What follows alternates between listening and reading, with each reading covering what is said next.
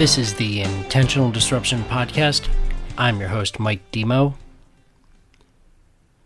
Today's title Ish Happens. Today I'm going to talk to you about what to do when you've made your plan for the day. As I record this, this is a Monday, so yesterday I did my observation tower. I'm going to be changing the name, but basically, I planned out my entire week. What are the key things that need to happen? Um, who are people I need to reach out to? Got to the office before anybody else. Literally, nobody out of the 150 some odd people that work with me. Booted up my computer and then the ish hit the fan, as they say. It was rather frustrating because I had intentionality. I had a solid plan for what I needed to accomplish. But unfortunately, in the line of work that I'm in, there's other things that happen. And as I sit here at 7:30 I can see where there's about an hour of wasted time. But there was so much that I needed to get done that did not get done today. And I wasn't even going to record this podcast. But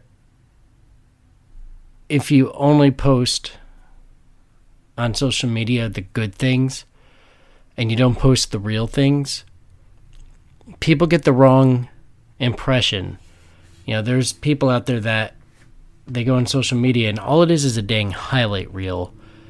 And that's not the real world. That's not under the four R's real, raw, or relevant, which is why you don't get the results that you want in life. And I damn well refuse to not stay true to exactly what's going on. So I'm frustrated as all heck it drives me nuts because I know now what Tuesday's already going to look like. Not from a necessarily negative connotation where it's like, you know, you know, cussing up a storm and F this and F that, but I know off the bat that I'm going to have to readjust. See, I'm going to be driving about 40 minutes tomorrow um, after I get done with my normal work to go do an interview uh, for this podcast. I'm actually really excited about that. Um, what's coming up tomorrow because uh, I haven't seen my buddy Chris in years. Uh, he works at one of the local dealerships, and he has a fantastic story to tell about getting back in shape, about shifting mindset, about being successful in business and I'm really excited to bring this content to you. But now I know I've got these other things that I need to do. Maybe in your life you've had that before where it feels like that snowball effect of things just pile up and pile up and pile up, and you don't know what to do. For me, thankfully, I have tools, uh, the clarity tool being one of them, where I can shift and disrupt my current mindset and create activity towards the desired outcome that I have.